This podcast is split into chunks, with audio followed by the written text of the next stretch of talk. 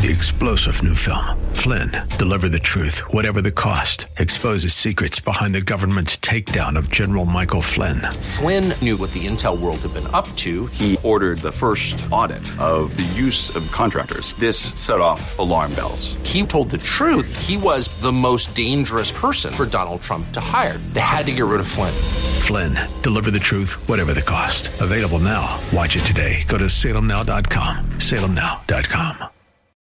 Welcome to Sideline Sanity with Michele Tafoya, sponsored by Legacy Precious Metals. There's never been a better time to invest in precious metals.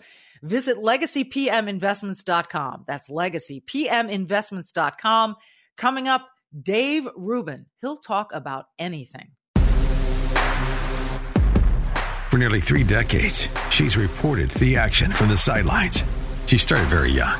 She's covered the NBA, NFL, Olympics, and the college football and basketball national championships. And now, during these insane times in our world, Michele Tafoya thinks we need a serious dose of sanity. This is Sideline Sanity with your host, one of the sanest people on planet Earth, Michele Tafoya.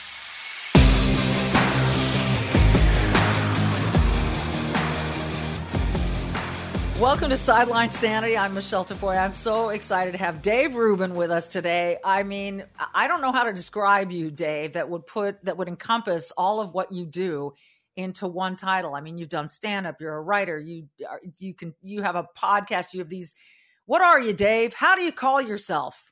Well, you know, I'm a singer, I'm a dancer, I can paint. Uh, they say only a few people uh, from Hollywood can do all of those things. You know, they say Matthew McConaughey, Barbra Streisand, and me. Uh, it's, a, it's, a, beautiful thing.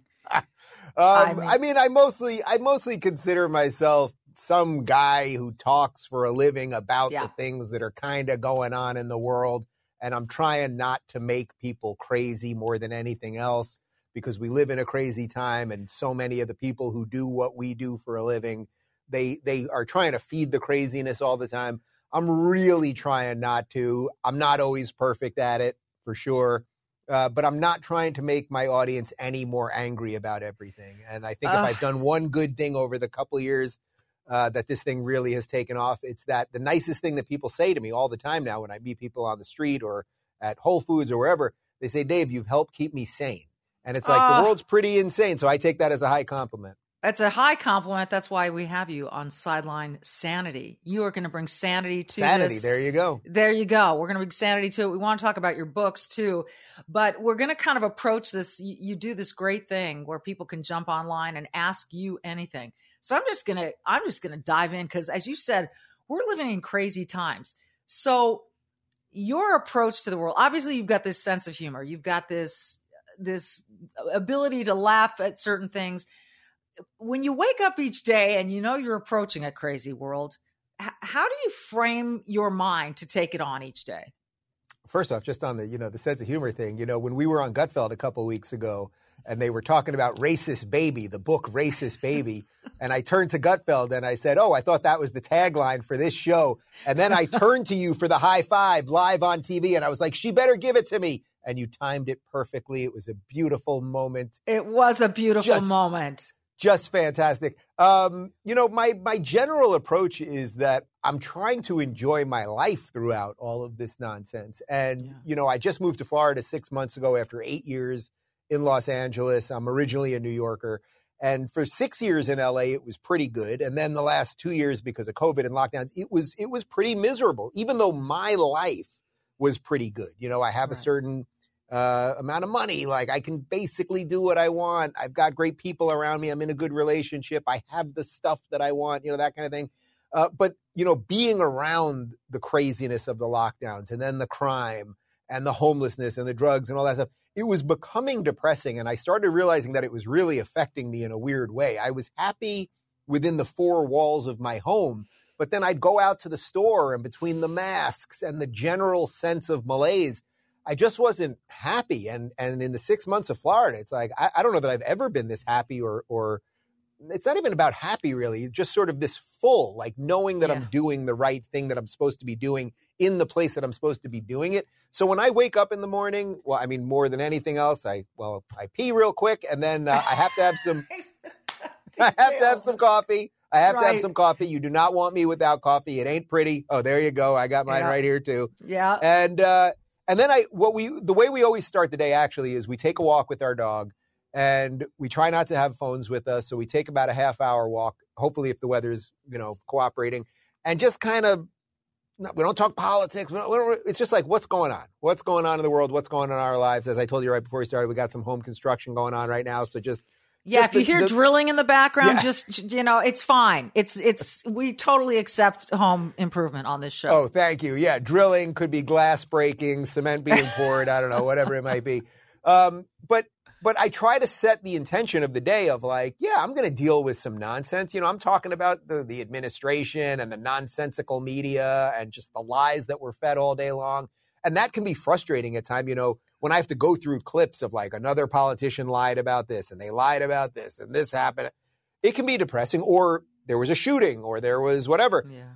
But I try to just take everything in stride. It's like, you know, bad things have happened before, bad things yeah. are going to happen again. And if you keep a little perspective on it, then you won't go crazy. You will stay somewhat sane throughout all of this. You and I share something in common in th- that we love the inside of our homes and our four walls and the people around us. You're about to welcome some children, which is such happy news. And You've got your dog, of course, and, which is always a good thing because they just look at you and you can't help but smile. But you know, you find you, you get to a point in life where you you feel comfortable. You know, you're happy with what you have in your immediate surroundings. And some people would say, well, then you're just out of touch. You don't understand what all of us are going through. You don't understand what it's like to be black. You don't understand what it's like to be, you know, a trans. You don't understand what it's like to be poor. And so therefore you are sort of an enemy. You're you're villainized. Do you find that? Do you hear that? Well, I would say the problem is on them, not on me. I mean, you know, I agree with that. And what do you do with that? What do you do with it? You you live the best life that you can live, and you hopefully just push out the ideas that you think are the right ideas, and then if they are the right ideas, then hopefully they can, you know, they can cause some growing in other people's minds. That's the basic idea. Right. I don't know what it's like to be black. I don't know. Um, I happen to be gay. Uh, you know, all right, zippity doo dah. I don't want any extra credit for that. I want equality for that. I don't need extra credit.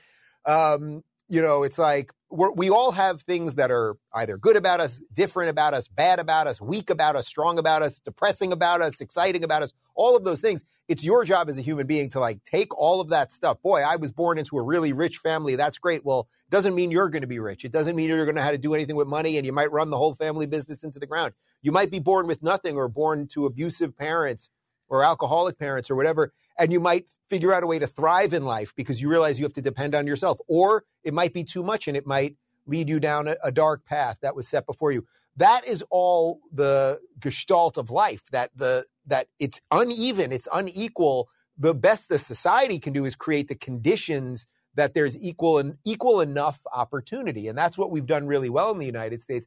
So I'm not that interested. You know, when I I'll go to colleges and kids will be screaming, You don't know what it's like to be black. You don't know what it's like to be trans. And it's like, all right, but I know what it's like to be a citizen of the United States. I know what it's like to be a free thinking individual who wants to fight for people to be free. Um, and I don't think that your perceived oppression, because mostly it's perceived, it's not real. I don't think right, that makes right. you any more valuable. So it's like I just did this on my show this morning, but you know, we're in the middle of Pride Month. I mean, first off, the idea that any yeah. month would, first of that any of these things have a month is ridiculous. Whether to me it's Pride Month or I Black know. or Black Month or or Jewish Month or any of them would be all all equally ridiculous to me. But there's something particular about Pride that seems crazy to me because Pride. If you're proud, you don't have to run around screaming how proud you are. When you meet a proud person, they're not telling you that they're proud. You know it. Pride is earned. It's internally earned, yeah. and then it it resonates, it, it, it reverberates outside of you. So these people that have to mm. scream about how proud they are all the time, it's like, I'm not so sure that's really what's going on there. I think thou doth protest too much about your pride.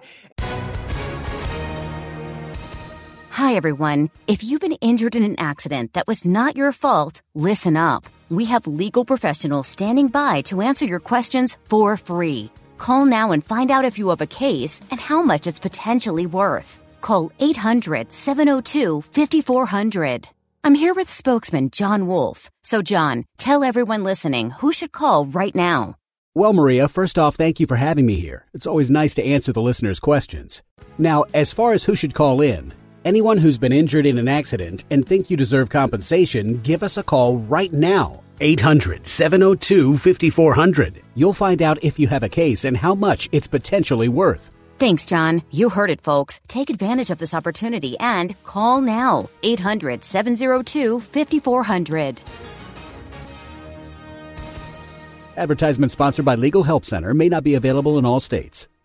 Exactly. That's really interesting. I, I, I sit back and I go, you know, there are 12 months in the year, and we've decided to divvy them up. You know, there's Hispanic History Month, Women's History Month, which I, I, I don't like. Like you, it's like I don't.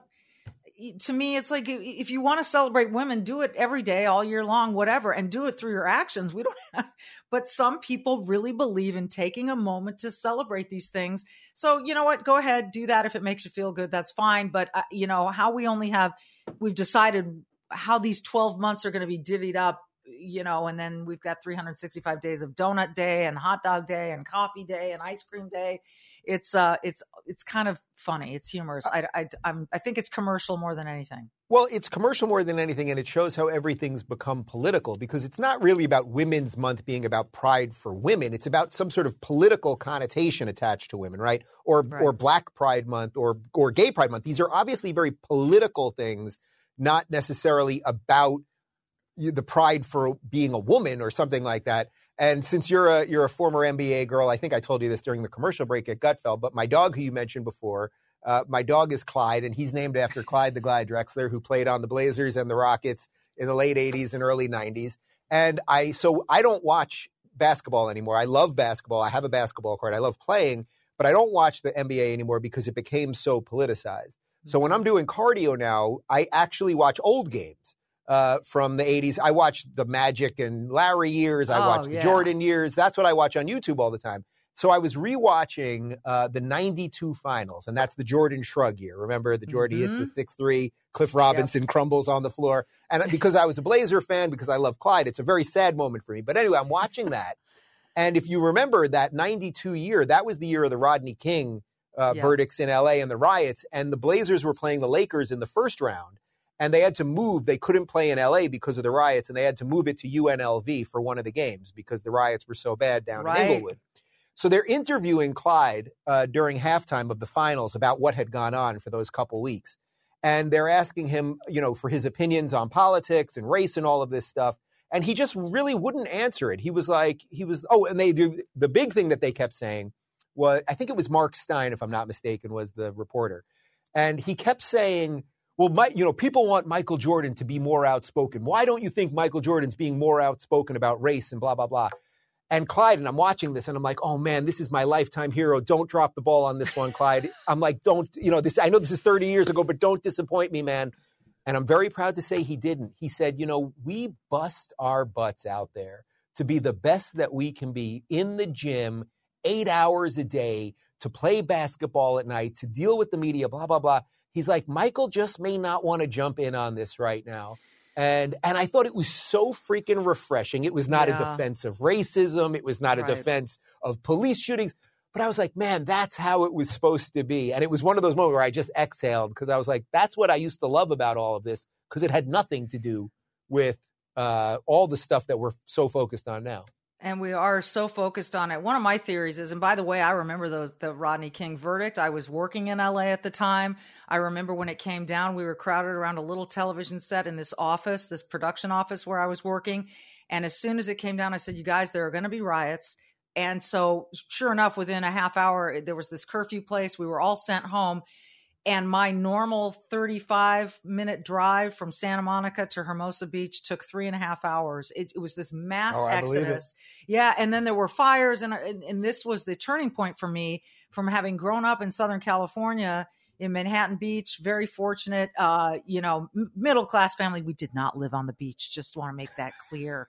We lived in the tree section. but if you did grow class. up on the beach, I wouldn't hold it against you. That well, most likely you. meant that your parents did some good stuff. That's pretty exactly, awesome. Exactly, exactly. There's a very, very funny story about that, but I won't go there. But the point is that that I remember it, and I remember it being so awful in LA around that time, and I witnessed a shooting, and I said, I got to get out of here. And I and I, my family's still there. My mom still lives back there. My brother, my sister. I haven't been back. I mean, I go back to visit, but I, I I just it was off. It was an awful time, and it was just it, it, really changed my whole view of LA. But anyway, it was a ter- the whole thing was awful. It, let's be honest, the whole thing was awful. Okay, so we didn't want to turn in this direction. So I, instead, I'm going to take a quick break, and when we come back, because he says he'll answer anything, ask Dave Rubin anything. I'm going to in just a second.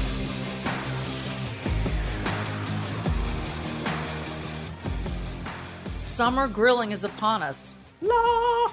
And uh, if you're looking for the perfect cuts to put on the grill this year, look no further than Good Ranchers. It's the place to get American beef, chicken, and fish this summer. They sell 100% American meat and ship it straight to your door. And right now, they're giving away two free 18 ounce prime center cut ribeyes to every person that uses my code TAFOYA, T A F O Y A. That's over two pounds of prime ribeye steaks just added to your order at no cost to you. You are welcome. With Father's Day coming up and all the summer events you've got planned, you need a box of good ranchers. You just do. Your dad, your grandfather, your father in law, your friend's father, they all need these ribeyes. You can make a one time purchase or subscribe, and that'll save you 25 bucks a box. Plus, like I said earlier, those two free 18 ounce boneless ribeyes.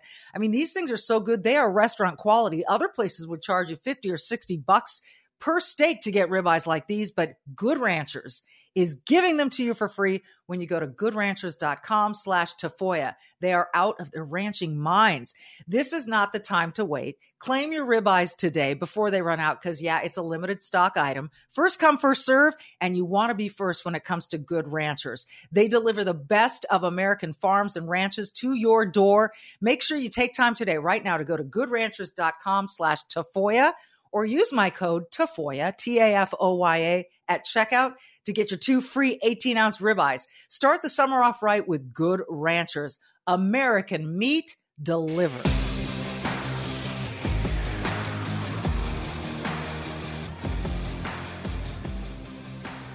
Back with Dave Rubin, who told me uh, nothing's off limits. Okay. Did you see Joe Biden on Kimmel? Ugh.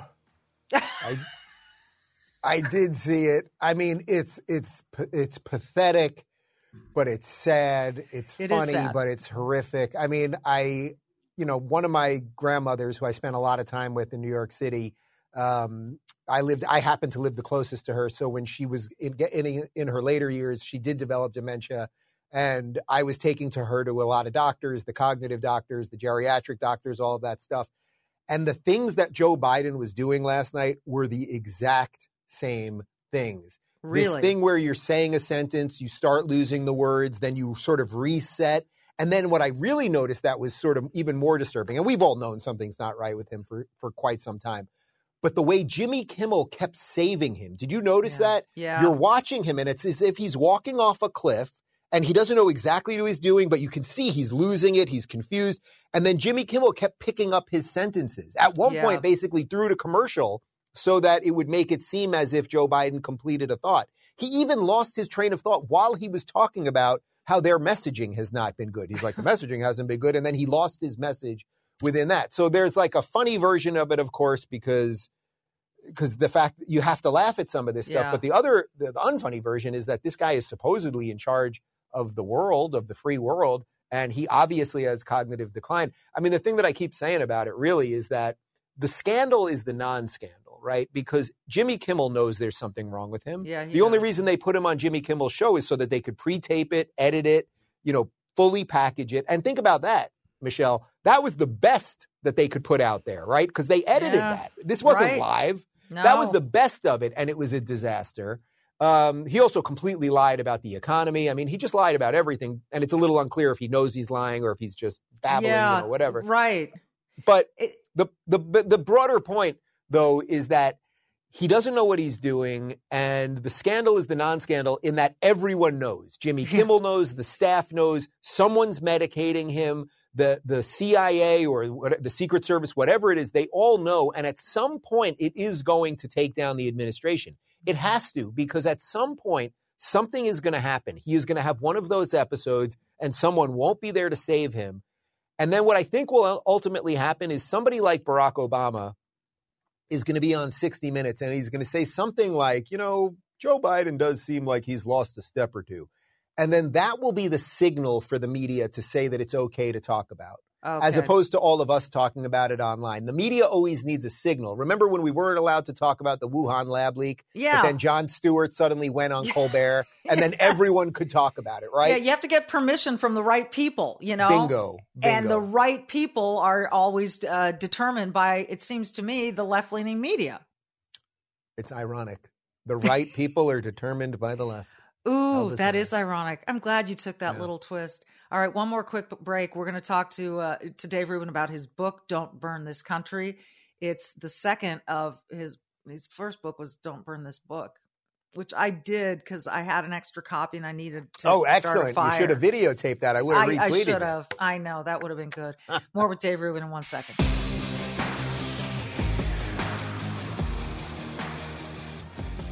You know, since last November, the stock market has plummeted, but gold has been on the rise. Gas prices are insanely ridiculous. The stock market is so volatile, you can't even look at it. Inflation is worse than it was a year ago. And we've got this war between Russia and Ukraine that hopefully doesn't spread any further. But here's the bottom line the markets do not like instability. But the good news is you have options. Gold prices are rising as investors turn to gold for protection. Gold provides a hedge against inflation and protects against a weakening dollar. Legacy Precious Metals is the only company I trust to invest in gold and silver. You need an investment that's going to protect your wealth and your retirement. Call Legacy Precious Metals today. Be proactive while there's still time because remember that year 2008? Those who invested in gold saw gains, big gains, while others lost their retirements. Legacy Precious Metals can advise you on all your options for investing in gold and silver. So why not just call them? Get your questions to them. You can speak to an IRA expert at Legacy Precious Metals, 866 528 1903. 866 528 1903 or download their free investor's guide at legacypminvestments.com. Legacypminvestments.com. What do you have to lose?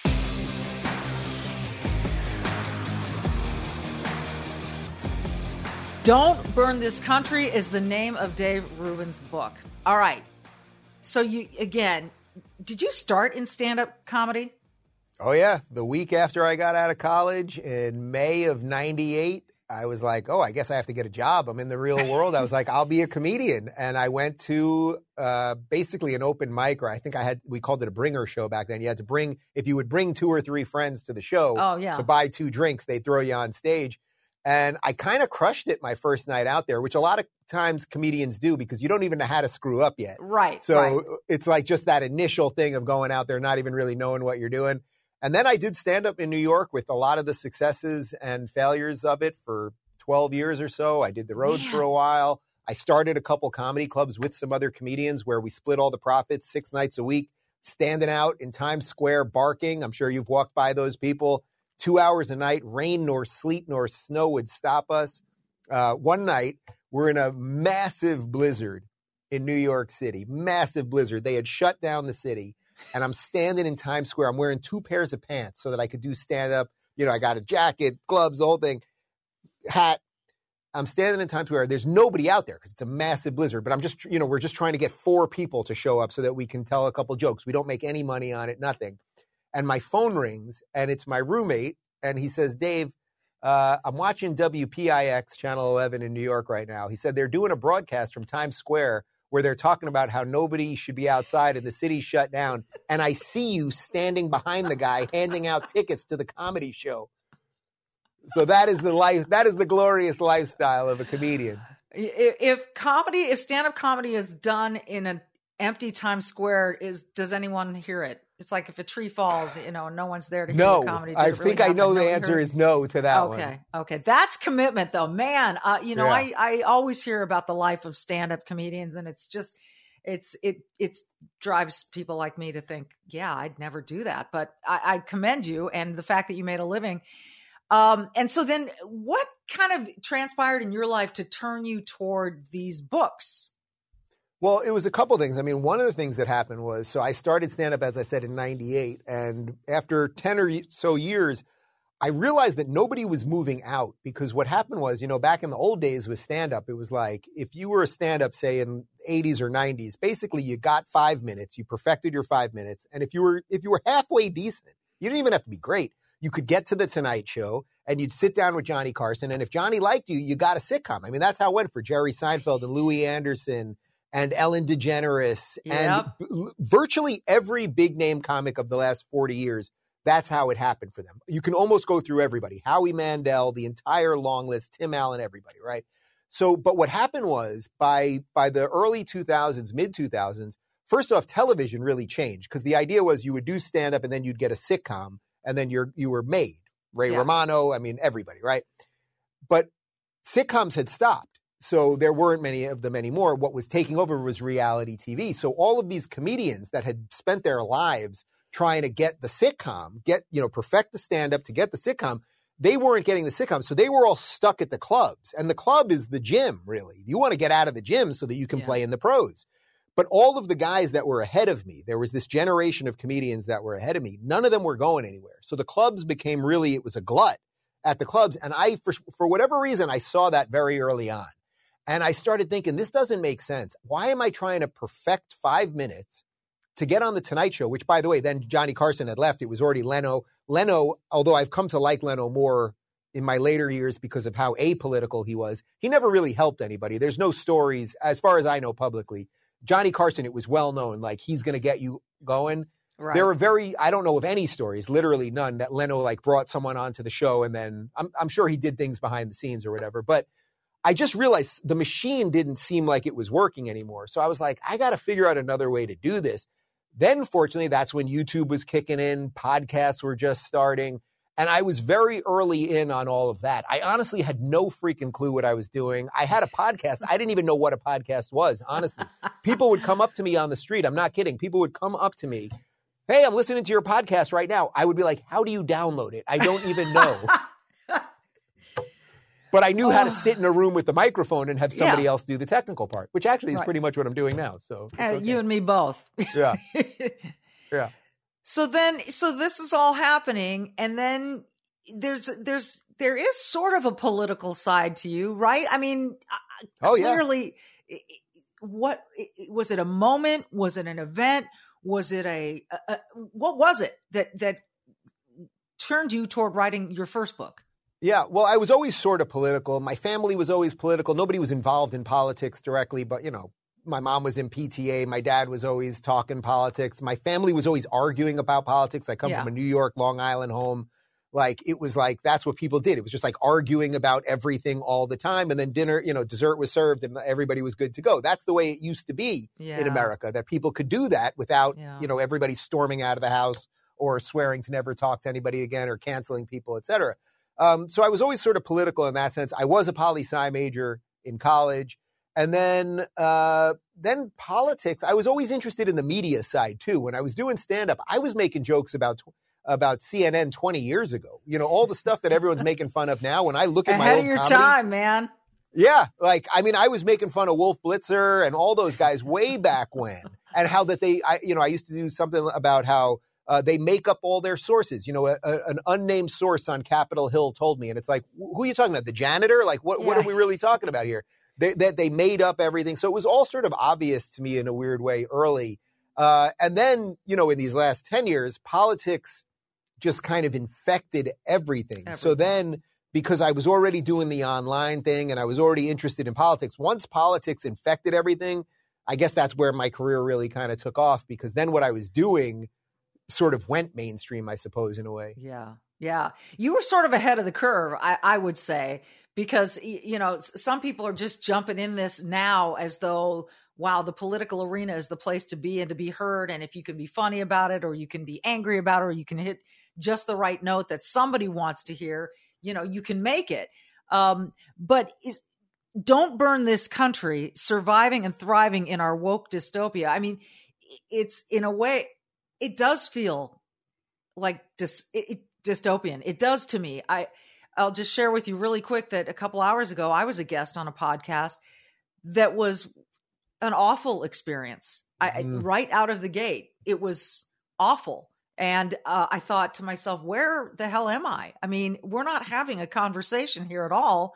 I'm just being accused of stuff I, I don't even know what they're talking about. And they are did you know what you were walking into? No, not at all, not at all. So it was a bit of an ambush too. And I, and I thought to, and all the while, the, the macro question in my head was, how the hell did we get here? Like I, one of the guys on the podcast I've known for many years. We we covered sports at the same time, yada yada. And I was like, how did we get here? Where these I, have gotten on a Zoom with these guys and they've already decided they hate me and yep. what I stand for, and they don't even really know me. Yep. And so I do feel like we're burning the country. And so when you're saying don't burn it, how do we put out the fire, man? It's it's it's happening. Well, that's that's really what the book's about, how to put out the fire because you're right. We shouldn't burn it and there's been something really really great here for 250 years that is the greatest political experiment in human history. That's what mm-hmm. the United States is. That anyone from any corner of the earth could come here and build a better life for themselves and basically it worked for everybody. I have no doubt, Michele, your life is better than your grandparents' life. Mm-hmm. My parents, uh, my life is way better than my grandparents' life. Every single person watching this. Sometimes I'll go and when I do a public talk somewhere, I'll poll people. I'll say, does anyone in here have it worse than their grandparents? And only one time, I've done this dozens and dozens of times in front of thousands of people. Only one time someone raised their hand and he kind of did it as a joke, but he's like, actually, my grand my great grandparents were in the oil biz in California in the 1930s and you know we, the family lost the fortune. And it's like okay i found one guy and that yeah. actually is true and the family went bust. Okay so be it. But the point is it doesn't matter where you came from whether whether you're hispanic or irish or jewish or from the west indies or anywhere else you came here with pretty much nothing you know very few people came here with anything and they fought and worked hard. And, you know, for me on both sides, it was my great grandparents, but both of my grandfathers had to fight in World War II. I mean, I get to mm-hmm. talk for a living. That's what my grandfathers had to do. So I think a little appreciation for some of that is good. And then really the, the main antidote that I lay out in the book is take some responsibility for your life. You know, it mm-hmm. does not matter if you think people are mean. And it does not matter if people misgender you or use the wrong pronouns or any of those things. If you take offense to that, that's on you. You got a chance in this world to do something good. How about you go out there and do it and see what happens? And, uh, you know, I toured with Jordan Peterson for a year and a half, and he would often talk about, you know, that star in the distance. Uh, when you wish upon a star, he would talk about that from Pinocchio. And it's like, you know, when you see that star in the distance, if whatever that is to you, if you go to that, if you go to that thing, you may not get exactly that thing, but you will get somewhere approximately close to it, and it will probably be pretty good. And I think that that's pretty much what I've done.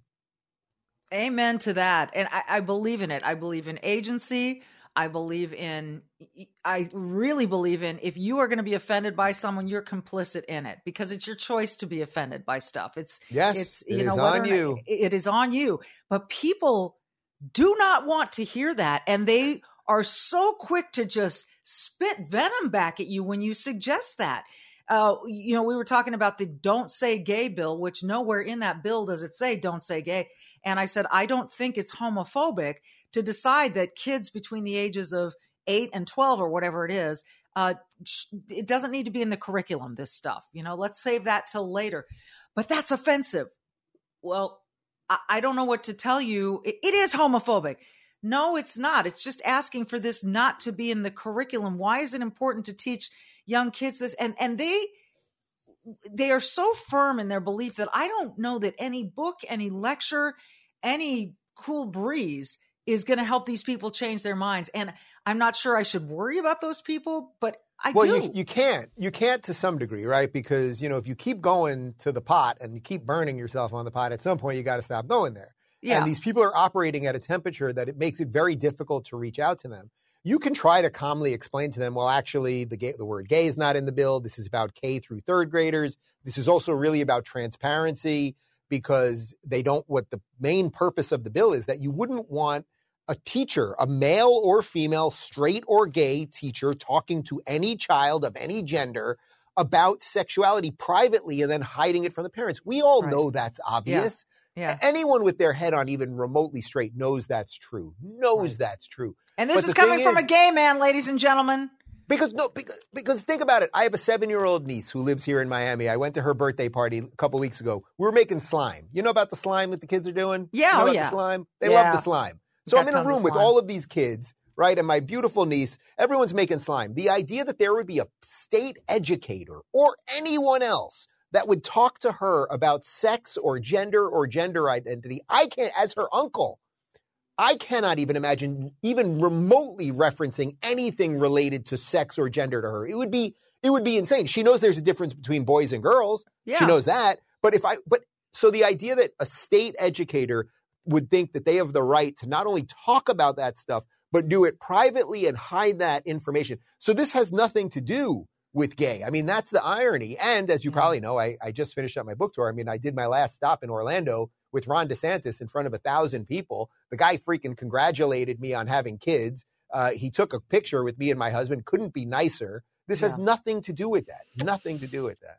It's it's amazing to me how distorted it gets, how angry people are, and that that the the feelings, the passion, the anger, and by the way, the the people I was talking to didn't have kids, which I think unless you until and unless you know children, have nieces, nephews of that age, like you talked about your niece, and certainly it started for me with my niece and nephews.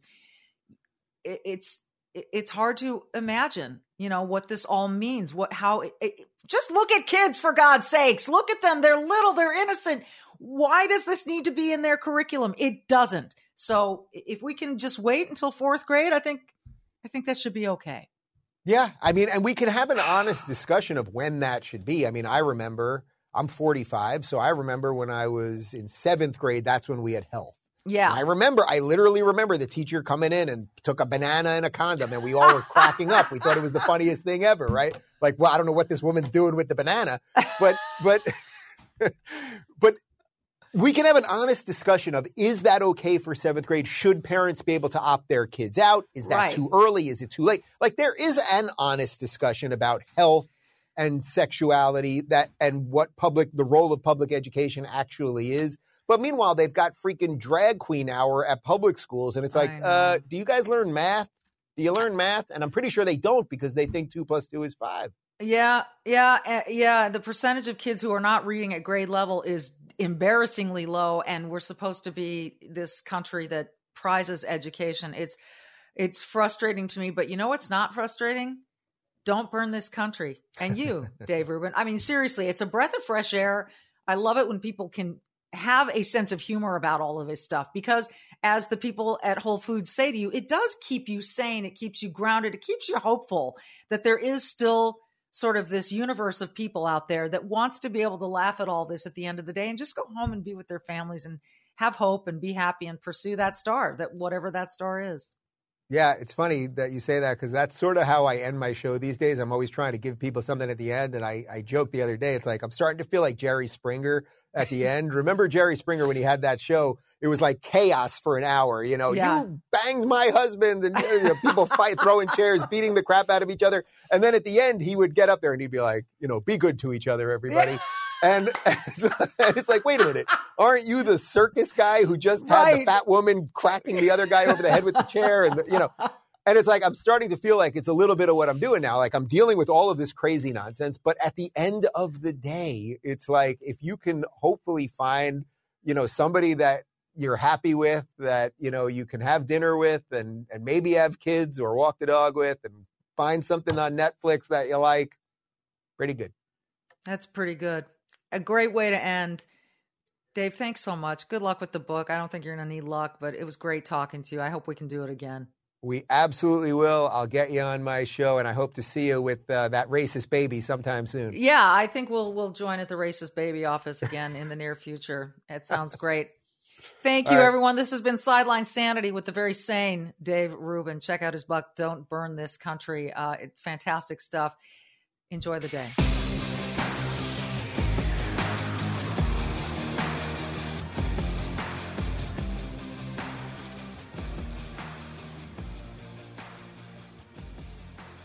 So, with the economy the way that it is, which is not great, makes you think about what is smart investing these days. I was given a gift of gold by my mom. My husband and I were gifted some gold for a wedding anniversary, and we're really grateful. And I am really grateful to Charles Thorngren, who who joins us now from Legacy Precious Metals, a sponsor of Sideline Sanity. Charles, we appreciate you so much.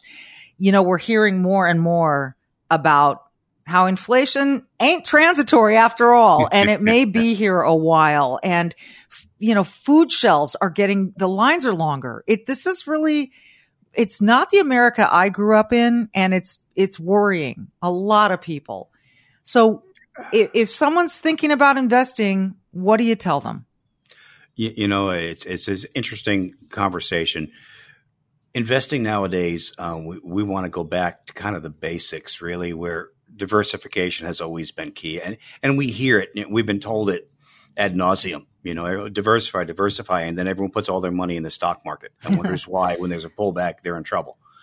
Diversity means asset class diversity as well. You know, some real estate, um, some precious metals. These are the things that gives your portfolio the legs to stand through all the storms that will happen financially. And, and, we know that they happen. They happen continuously and they recur. So that's what diversity is truly meant to do. And that's why people used to talk about diversity.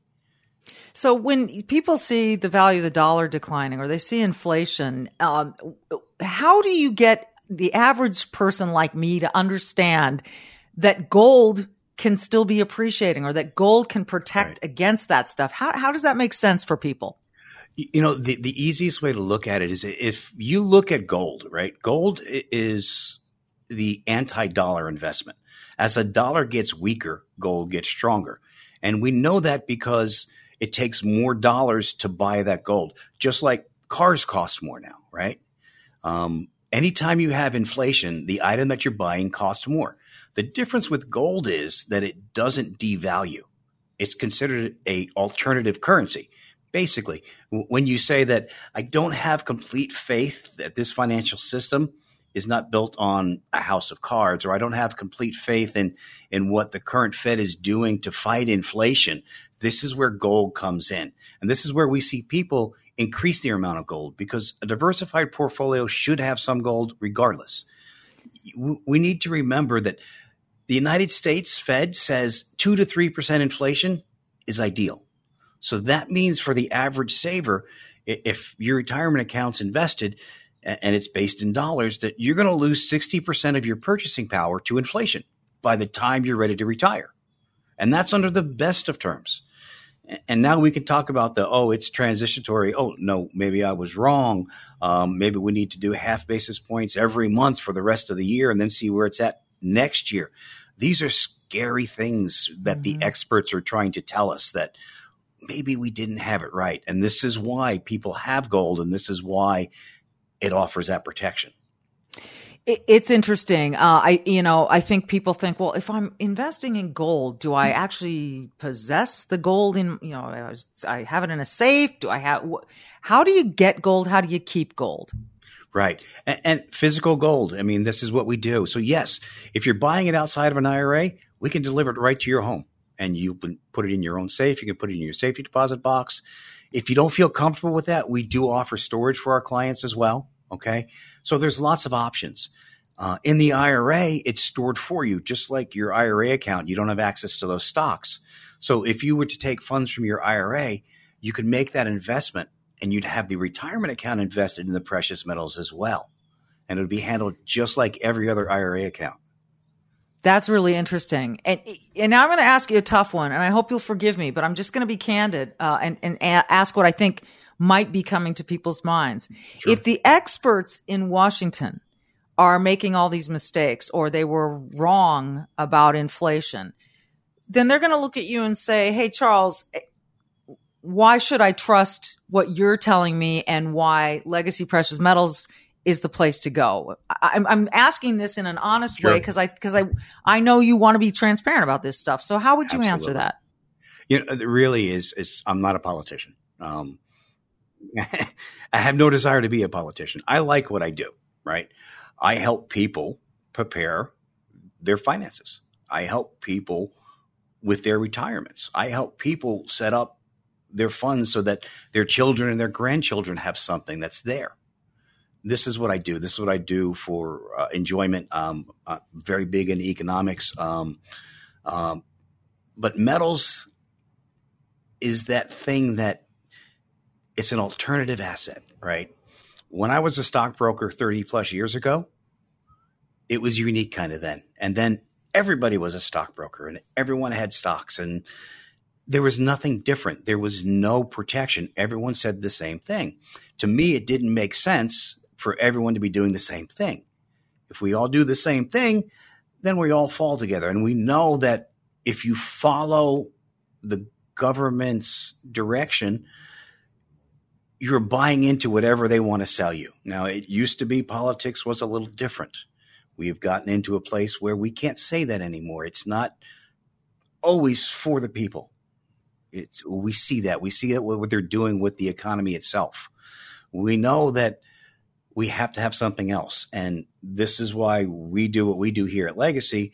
And my history is is why people should you know give us a call, chat with us, and see if it makes sense for them. Last thing I want to ask you about is I remember 2008, and I know a lot of hmm. people mm. do. And, it, it, it, you know, that was a crash, and there have been other crashes. But why is it that when the economy crashes, gold has historically risen? I know you said it's sort of the anti dollar. Right. Is there a way in layman's terms to explain why that happens? It's it's the safe place right? When, when there's so much risk out there and people are losing so much money, they just want safety. Mm-hmm. So l- let's look at inflation. We know right now we're running close to eight and a half percent. Yeah. Uh, we can dig some real numbers out there and we can debate that, but we'll just take that number as it is. We'll use 8%. That means everything cost you 8% more this year than it did last year. And we know it's going to go higher because the Fed's already promised us a lot more interest rate raises, right? To fight inflation, but we know it's not enough. When they say things like, we'll try to raise half a basis point five times over the next six months and see where the economy's at next year, that in itself lets you know you need to find something that doesn't put your livelihood in their hands. They're they're juggling an economy and the stock market, and that was never meant to be that way. So you have to protect yourself. And this is where gold comes in because it is the anti dollar. The weaker the dollar gets, the stronger gold gets. And, you know, 2008, I remember after it happened, um, the people that would call and try to salvage their retirement accounts. And it was a very devastating time. People would call and they would be crying that they can't retire now. They have to continue to work. They're 67 years old and their plans are gone because they lost half their value. And that's devastating. You know, but this is where those who were involved in gold, they saw gold almost double in price. It offset the losses. It offset the losses. So again, Charles is not suggesting that you put all your money in one place, no. that not even gold, but diversify your assets and precious metals is a good way to go and legacy precious metals is the only company i trust when i talk about and do my investing in gold and silver and you can contact them as well legacypminvestments.com, legacypminvestments.com. I don't know why you would waste another minute thinking about it. Just talk to them. I mean, just ask them, see what your situation can, can manage and handle and might require and just get some answers. Uh, Charles, I appreciate your time. Thanks for this. It's been very educational. My pleasure. My pleasure. Thank you. Three star general Michael J. Flynn, head of the Pentagon Intelligence Agency, knew all the government's dirty secrets. He was one of the most respected generals in the military. Flynn knew what the intel world had been up to, he understood its funding. He ordered the first audit of the use of contractors. This set off alarm bells. The explosive new documentary, Flynn, Deliver the Truth, Whatever the Cost, and covers the facts behind this scandal. Flynn told the truth. He was the most dangerous person for Donald Trump to hire. I find out the worst enemy that I'm going to face in my life is right here in America. They took my assessment and they wanted me to change it. And I was like, I'm not changing it. They had to get rid of Flynn with in depth interviews, archival footage, and never before seen personal records of the man behind the headlines. I just felt like I was drowning. Flynn, deliver the truth, whatever the cost. Available now. Watch it today. Go to salemnow.com. Salemnow.com.